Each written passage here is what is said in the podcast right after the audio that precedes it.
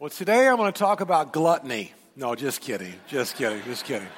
Uh, Jesus, Jesus talked more uh, about money than he did any other topic. Jesus talked more about money than he did heaven and hell combined. Jesus talked more about money than he did faith. He talked more about money than he did about prayer. Jesus talked more about money than every other topic. In fact, there's 2,350 scriptures that talk about stuff when it relates to money. Now, why did Jesus talk about it so much? I find it odd that some churches never talk about it. When Jesus, if he was your preacher, every third Sunday, he would be talking about it. One third of all Jesus' parables had to deal with money. The parable of the rich farmer, the parable of the rich young ruler, the parable of the, you know, the good Samaritan, um, the, the parable of the talents. Jesus talked about paying to Caesar what Caesar's rendered to God, what's God. Jesus paid the temple tax. He talked about the harvest. He talked about lazy people. He talked about you wicked, lazy, I mean, servant. Jesus talked about why? Because he was relevant. He was always, always relevant. Now, money's something that we have to have. It just can't have us. There's a big difference. You have to have money, but money can't have you, right? And Jesus knew that you needed to be able to master money. But money can't be your can't be your master. I remember when I was in seminary, graduate school, it was three years, 90 hour program. It was awesome. It was so much theology and scripture, and it was philosophy, 25 page papers. It was Greek, it was Hebrew. It was absolutely wonderful, but it was very impractical because most people don't live there. How do I pay the mortgage? How do I stay married? How do I not kill my kids? I mean, that's where most people live, right? And, so, of all the classes in three years, there was one that was amazing. And it was this old guy professor. Well, come to think of it, he was about my age. There was this, there was this really young guy who was the professor. And, and what he said was, he said, You need to have money. It's one of those statements that stuck with me, and I've never forgotten it. He said, You need to have money in your head, but not never have money in your heart. I thought, I like that. How do we have money in our head, but not have money in our heart? And so Jesus talks about it and talks about it and talks about it. Now, in just a couple minutes, we're going to get to our off course subject out of Peter and Paul. In, in, uh, really, it's more, more of Paul in, in 1 Timothy chapter 6. But before we back into that today, there's always a context for every section of Scripture. Now, you've heard a lot of bad sermons, and you're going right now, we've heard a lot from you. Well, I don't mean, I'm, you've heard a lot of bad sermons about money in your life. And usually, the reason that you've heard a bad sermon about money is it's taken out of its context. How many of you in this room have been misquoted? I mean, you said it, but it really wasn't what you said, right? I mean, you did say it, but you were misquoted. How many of you have been misunderstood in a conversation? Have you been married more than six minutes? You need to raise your hand. You've been misunderstood, haven't you? And, and, so what happens is, even though you said it, you, you might not have been there to hear, understand the context in which it was said. And so the, the danger is, is taking a section of scripture about money and forming this incredible long doctrine about it. We're not going to do that today. What I want to do today is get to our off course, but there's a context to it. But before that, I want to start with a softball. Let me throw you a softball because I, I want to come up with some common ground that I think we can all agree on. I think we can all agree that the Bible would not be for lazy people. Is that a good place to start? Do you agree with that? I mean, if you don't agree with that, it means you're lazy, and we're going to call you out. So, so if you're lazy, stand up. No, I'm just kidding. I'm just kidding. So, but the Bible's against laziness, right? Proverbs talks about this. Look at this real quickly. The lazy person will be poor. The lazy person will irritate those around him. Right? Right? don't look around right now. Just keep your head focused on the screen. The lazy person uh, will serve someone else. These are all from Proverbs. The lazy person will never be satisfied. And the lazy person will have difficult obstacles to overcome. And they'll be paranoid. They'll be paranoid of unrealistic danger because they haven't worked hard and saved and done all the things that he or she was supposed to do, right? All right, that was the softball.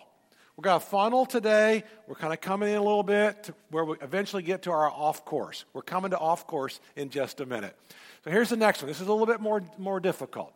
Here's the next three. These are fill ins in your bulletin if you're a note taker and you want to write in. Number one, here's a misconception. I want to give you three misconceptions about money. Number one, it's unspiritual to be rich. Well, if that's true, then what about the patriarchs? Because Abraham and Isaac and Jacob were incredibly wealthy flocks and herds, and farms and fields. And what about the kings? David gave in today's currency about $54 billion to help raise and build the temple for Solomon. If it's wrong to be rich, then what about Joseph of Arimathea, who had the tomb that Jesus could be buried in? Somebody had a house big enough for the upper room. Somebody had to have a large enough house for all the boys to come in and people to come in. And Mary and Martha and Lazarus had a big house. All the disciples stayed there and they fed them continuously. So that, that's a misconception that it's unspiritual to be rich. Number two, it's spiritual to be poor. Well, you can be spiritual and be poor. You've lost a job, or you've gone through a divorce, or there's a health issue. But, but there's nothing scriptural about being poor that makes you a more spiritual person. Misconception number three prosperity is a sign of God's favor. Well, I do think God prospers his people. But there are a lot of prosperous people who do not necessarily have God's hand of favor upon them. The Chinese have over 100 billion million, billionaires, billionaires. And I bet not all 100 of them are godly people. Um, some of them might be. The Russians have over 100 billion, I'm sorry, have over 100 billionaires as well. And they're probably not all godly people. Uh, our country has over 400 billionaires. And we wouldn't say that every billionaire is necessarily a godly person, would we? So prosperity is from the hand of God, but it's not only from the hand of God. So, we come to our off course topic this morning. And what happens here in this is it's a context. And in, in today's context, you got to read it in today's context. So follow me carefully here, or it won't make sense in just a minute. It'll be another bad sermon, okay? The context is these Gentiles were convinced that they could do certain things to gain God's favor. And if they jumped through certain hoops, they were then going to get God in on their deal. In other words, we can manipulate God. We are Gentiles. We're used to polytheism. We're used to a lot of idol worship. We're used to going to the temple. If we can just do certain things and not really mean it, not really care about it, but if we just go through these motions, then somehow God will be manipulated. A month ago, four weeks ago, I was doing a funeral at Curlew's Hills big, big funeral, finished the funeral, and we're coming out kind of in the large vestibule area, and it's just packed full of people right after the funeral, and they're getting ready to wheel the casket out. And this guy comes up to me about, about this high.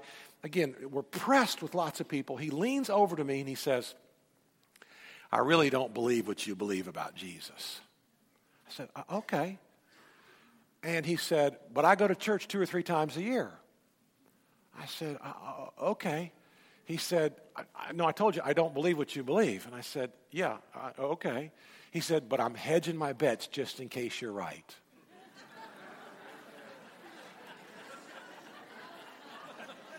I thought that was hilarious.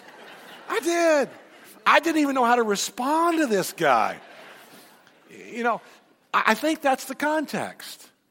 I'm not really sure that God's real. I'm not sure that there's just one God in, in, in the day when Paul was writing. But, but just in case, I'm going I'm to hedge my bets. And he's saying, no, no, no, no, that, that's not what you can do. You want to be godly.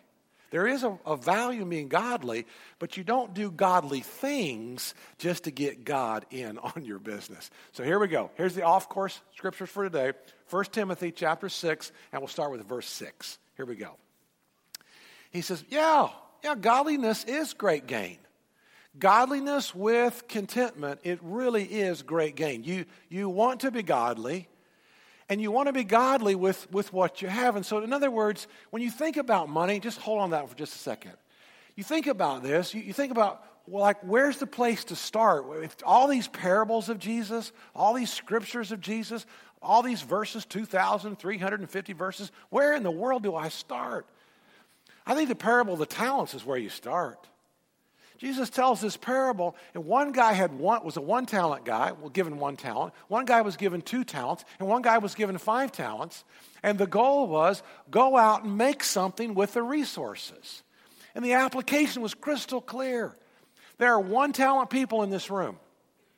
There are two talent people in this room. And there are five talent people in this room. The point is not whether you're a five, two, or a one, or you're a one, two, and a five. The point from Jesus' parable is what are you doing with your life? How are you leveraging what he has given you? And the only person that got really slammed in this was the first one because the first guy wasn't doing anything really with his life. It wasn't about the money, it was his life. And so when you think about where do we begin, we begin with who we are. So if you're a one talent person, you're content with that. Now, I'm going to talk about that in just a minute. If you're a two talent person, that's how God wired you. If you're a five talent person, that's how God wired you. And so you want to be godly. The godliness and the contentment, it is great gain. Hang on with me. Don't take this out of context yet. We're not done. Because at the end of the message, I'm going to give you a sentence that has been my target now for over 25 or 30 years, and I think it's going to be incredibly practical. Look at verse 6. He says, Those who want to get rich. Now let's just stop right there. Who's rich? Who's rich?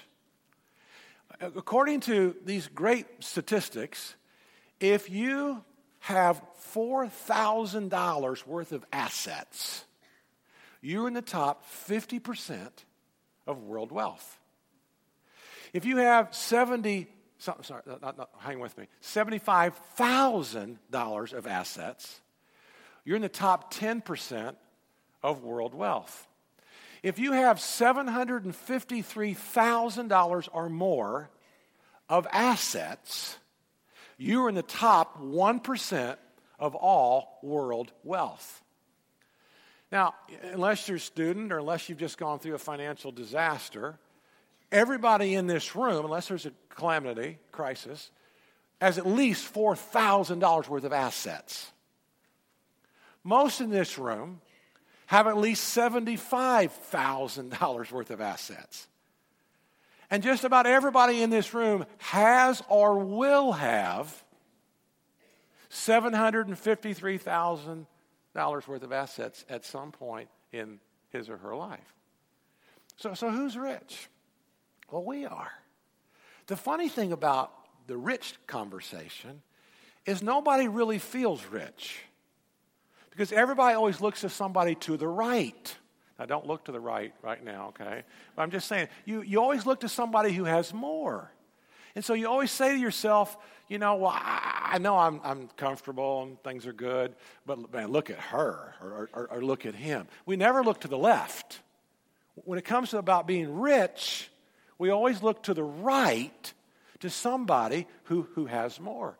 And so here's the off course those who want to get rich can fall into temptation. Now, I love that word fall. Circle the word fall. Because it's a whole lot easier to fall than it is to climb. It may take 25 years to build your business or to build your client base or to build your whatever. 25 years to build it. It only takes about 25 minutes to fall. You can fall in 25 minutes. You can fall a whole lot faster than you ever can climb. Anybody say amen or y'all just brain dead out there? I mean, do you agree with this? I mean, uh, you're, you're wondering where I'm going next. All right. Those who get, want to get rid, they fall. And there's a temptation, there's a trap. They get into many foolish and harmful desires. And here's the next word it plunges people. I mean, it's a downward spiral. This is why Jesus is saying, you got to master money, but money can't master you. It's why Jesus says you got to have money in your head, but not in your heart. You got to have it, but it can't have you. It's so critical. It's why Jesus teaches all these incredible verses. Look at the next verse. For the love of money, and people misquote this, people say money is the root of all evil. Money's not the root of all evil. Money's paper. Money's silver and gold and coins. Money's money. Money's neutral. It's the love of money. The love of money is the root of all kinds of evil. Some people, eager for money, have wandered from the faith and pierced themselves with many griefs. Now, this is not a good word, pierced. Nobody wants to be impaled. That's painful. I've never been impaled, but I don't want to be impaled, right? It's painful. And so what he's saying here is, is that you know people who've done this. Now, I got a hundred stories I could tell right now, and I'm not going to tell any of them. I want you to think about your stories. Because you've got a story about this that you can tell. You know somebody in your family who's plunged and gotten pierced and they've fallen because they were greedy. Everybody in this room's got a story about a friend who's truly fallen off the wagon because of resources and because of money. Everybody in the room can tell a neighbor story, a coworker, a business partner, someone you, you, you went to school with. Everybody's got their own story, don't we? But that's not, that's not what we want. We, we don't want this. Here's what we want. Look at the next couple verses out of Proverbs. This is what you want. A faithful person will be richly blessed. They got their heart right. And, and, and God, then God goes, I can trust her. I can trust him. I don't know about you, but that verse that says he can be trusted with little but can be trusted with much, I mean, that, that's a verse that haunts me all the time. Because a faithful person will be richly blessed, but one eager to get rich will not go unpunished. That's what you want. You want to be faithful. And I, I, love the next one. This is one of my verses I've committed to, to memory. Proverbs chapter 10, verse, verse 22. It says, It is the blessing of the Lord that makes rich, and he adds no sorrow to it. And I've memorized it in this translation. The Lord adds favor and wealth, but he adds no trouble to it. You don't want trouble. You want his blessings, but you don't want trouble. Nobody wants trouble that comes to it. All right, let's go to verse 11. 1 Timothy chapter 6 verse 11 says, "Okay, here's where you're off course. If you're not careful, you're going to plunge. If you're not careful, you're going to fall. If you're not careful, you're going to get pierced. But here's what I want you to do. There's something even more important than money. I want you to flee from all this stuff about trying to manipulate God. I want you to get away from the idea that you can somehow convince God to get, uh, get on, on your deal when you really don't even like Him and love Him. You're just trying to manipulate Him. What I want you to do is to pursue righteousness and pursue godliness and pursue faith and love and endurance and, and gentleness. All right, three more quick fill ins under verse 11, and we'll come back to verse 11. Here we go. Number one, these are challenges. Challenges. Money can create a feeling of superiority, it, it certainly can. It's real easy if you have a little bit. We all have a little bit and a lot of bit some, some to feel superior. Number two, it can create a false sense of self sufficiency. Because we have something, we think that we won't get sick, or we won't get hurt, or we won't have a loss. And that isn't true. And number three, uh, the challenge is it, it will simply add more responsibility. So leave these up for just a minute, if you would. You see, the more you have, the more responsibility you have. When you didn't have a car, you didn't have to worry about tires, did you? When you didn't have a car, you didn't have to worry about a new battery. When you didn't have a car, you didn't have to worry about buying gasoline, right? But every time you have more in life, more just equals more responsibility. Now, think about this. Every time you get promoted, there are more problems. Every promotion equals more problems. More money equals more responsibility. If you have more money, you got more people coming to you telling you how you could invest it or what you can do with it, right? More, more anything adds more responsibility. In fact, the reason you keep getting promoted is because you have the ability to solve problems. And the people who solve the most problems are the people who are paid the highest. So your income goes up because you have the ability to solve more problems than the other people around you. Yes? No? You see that? My friend Jeff owned a crane company, worked for, started his own crane company business, and he hired his mother. That's the first mistake. Hires his mother. And they're selling, they're selling crane rentals all day long. And so while she's answering the phone, it's a small company, she's answering the phone, she's also doing all the paperwork. And while she's doing the paperwork, people keep calling to rent cranes. finally, one afternoon, she said, I just wish all these people would quit calling. They've all got these problems. I just want to get my paperwork done. And Jeff said, Mom, we rent cranes. Because people have problems, we make money. And he said to me, How do you fire your mom? I said, You don't. I can't help you on that one, brother. You're on your own. That. All right, back to verse 11. I want you to pursue this. I want you to pursue righteousness, godliness, faith, love, endurance, and gentleness. In the next verse, verse 12 says this So fight the good fight of faith. Take hold of the eternal life to which you were called when you made your good confession in the presence of many witnesses. Command those who are rich in this present world not to be arrogant or to put their hope in wealth, which is so uncertain, but to put their hope in God, who richly provides us. And I want, I want to talk about this for just a minute who richly provides us with everything for our enjoyment. There are some two talent people, and there are some five talent people who have more than one talent people have. And then there's, a, there's the temptation or the tendency sometimes to feel guilty because you have something new or something shinier or something faster or something brighter or something bigger or whatever it is. Yeah, look what the scriptures say. He has richly provided everything for your enjoyment. There is nothing wrong with you enjoying some of the fruit of your labor. There's nothing wrong with you enjoying some of the perks and things that come along with it. Now, again, hang on, because I'm going to give you a context for this in just at the end of the sermon.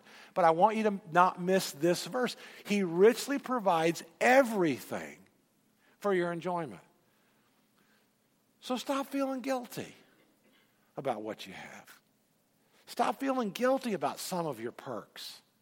Now, if you never give and you're self centered and you're selfish and all that, you should feel incredibly guilty. Okay? Hope you feel guilty about that, all right?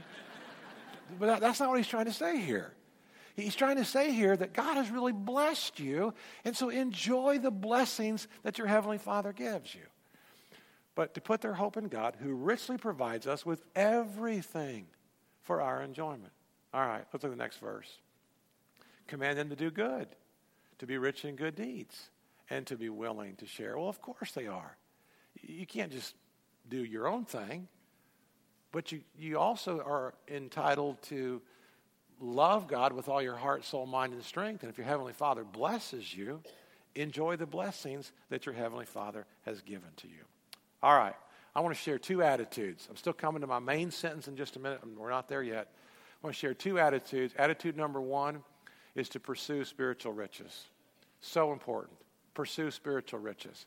There was a rich guy who's about to die. Told his wife, I want to take my money with me.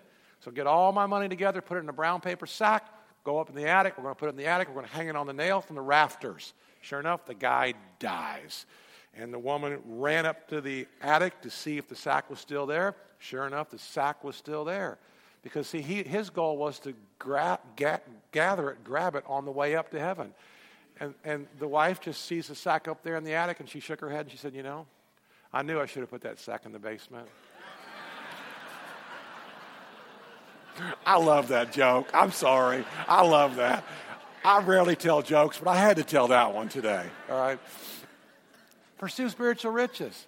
And the scriptures, sorry, The scriptures tell us that there are at least five components that are far more important than riches. Here's the first one. Look at this. Five things more important than money. It's your reputation. Your reputation is definitely more important than money. Look what he says. A good name is more desirable than great riches. To be esteemed is better than silver and gold. Reputation, number one. Number two is wisdom. Wisdom is so valuable. Reputation, wisdom. Here we go. Blessed are those who find wisdom, those who gain understanding, for she is more profitable than silver and yields better returns than gold. She is more precious than rubies. Nothing you desire can compare with her. Number three, there's three things at least more important than money, and that's your integrity, your reputation, your wisdom, your integrity. Here's what he says about integrity Buy the truth and do not sell it. Wisdom, instruction, and insight as well. Proverbs 23. That's a great proverb. Buy the truth. Buy the truth and do not sell it. Number four, there's four things at least more important than money. Number four is intelligence. Absolutely. Intelligence. Look what he says. Gold there is and rubies in abundance, but lips that speak knowledge are a rare jewel. Proverbs 20. There's a fifth thing more important than money it's harmonious relationships. I think we'd all agree on that. People matter more than money, as they should. Here's what he says Better a small serving of vegetables with love than a fattened calf with hatred. Proverbs 15, verse 17. So the first one is to pursue spiritual riches. That's an attitude. Number two, handle your money with integrity. What a witness this is for us. For us to pay our bills, for us to pay our taxes, for us to be generous with the waitress at the restaurant, for us to be generous with people. Uh, what a, what a witness our money is. Handle your money with integrity.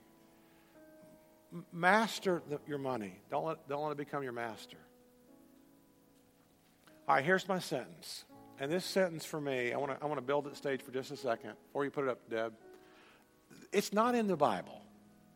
It's not Scripture. But it's from this old guy who lived three or four hundred years ago, who's a great preacher, great leader, great teacher, great theologian. And this, this one sentence has been Danita's and my target. We've been married 32 years. I, I, would say all 32 years of our marriage. 32 years, this has been in front of us for our, our entire marriage. Here's what John Wesley said John Wesley said to do this. He said, Earn all you can, save all you can, and give all you can. He said, Earn all you can. Now, when you look at this sentence, find where you fit. And I want you right now to pay attention to where you're a little bit, your, your stomach's turn, churning or turning. I call that pay attention to the tension. Because right now, maybe you're at the first place. You need to earn all that you can. You're, you're in a stage of life where you need to be earning. Maybe you're not in a stage of life for that. Maybe you're past number one. But if you're in a stage of life, you should earn all that you possibly can. But the second tension that goes along with that is this, you should save all that you can. You don't hear saving in church very often, do you? Of course you should save. You should save for a rainy day. You should save for family and friends. You should save for giving opportunity. Of course you should save. So you earn all that you can. You save all that you can. But also then you, you give all that you can. And you say, well, preacher, those are three different tensions that just don't make sense. I think they make perfect sense. I think when you think about these three, like three bands all pulling against each other, that's been a target, that's been a compass for us. So, yeah, where, where do you need to work on? Which of those three, or all those three, or which, which of those mean the most to you? And, and then you apply that to you today. Because I need to earn. I need to earn all I can. I ought to be saving. I'm not really saving anything. I ought to save. I, I ought to be giving. The giving's different than tithing. Tithing's a no-brainer. Tithing's clear as a bell. Giving's beyond that. Giving is, I, I've been so blessed. I want to, I want to make a difference in my life.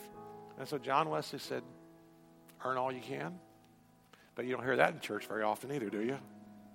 Earn all you can, save all you can, and give all you can. Which of those three, or all of those three, what's the context and the application for your life? Well, obviously, we want you to become a Christian. And if you've never given your life to Jesus Christ, that's primarily most important. And these verses tell us this in 1 Timothy chapter 6, 18 and 19. This is so valuable. Command those who are rich to be command those who do good to be rich in good deeds and be willing to share. But here's verse 19. In this way they will lay up a treasure for themselves as a firm foundation for the coming ages. Jesus is coming again. And if you've not given your life to Christ, it is the most important decision you could make today.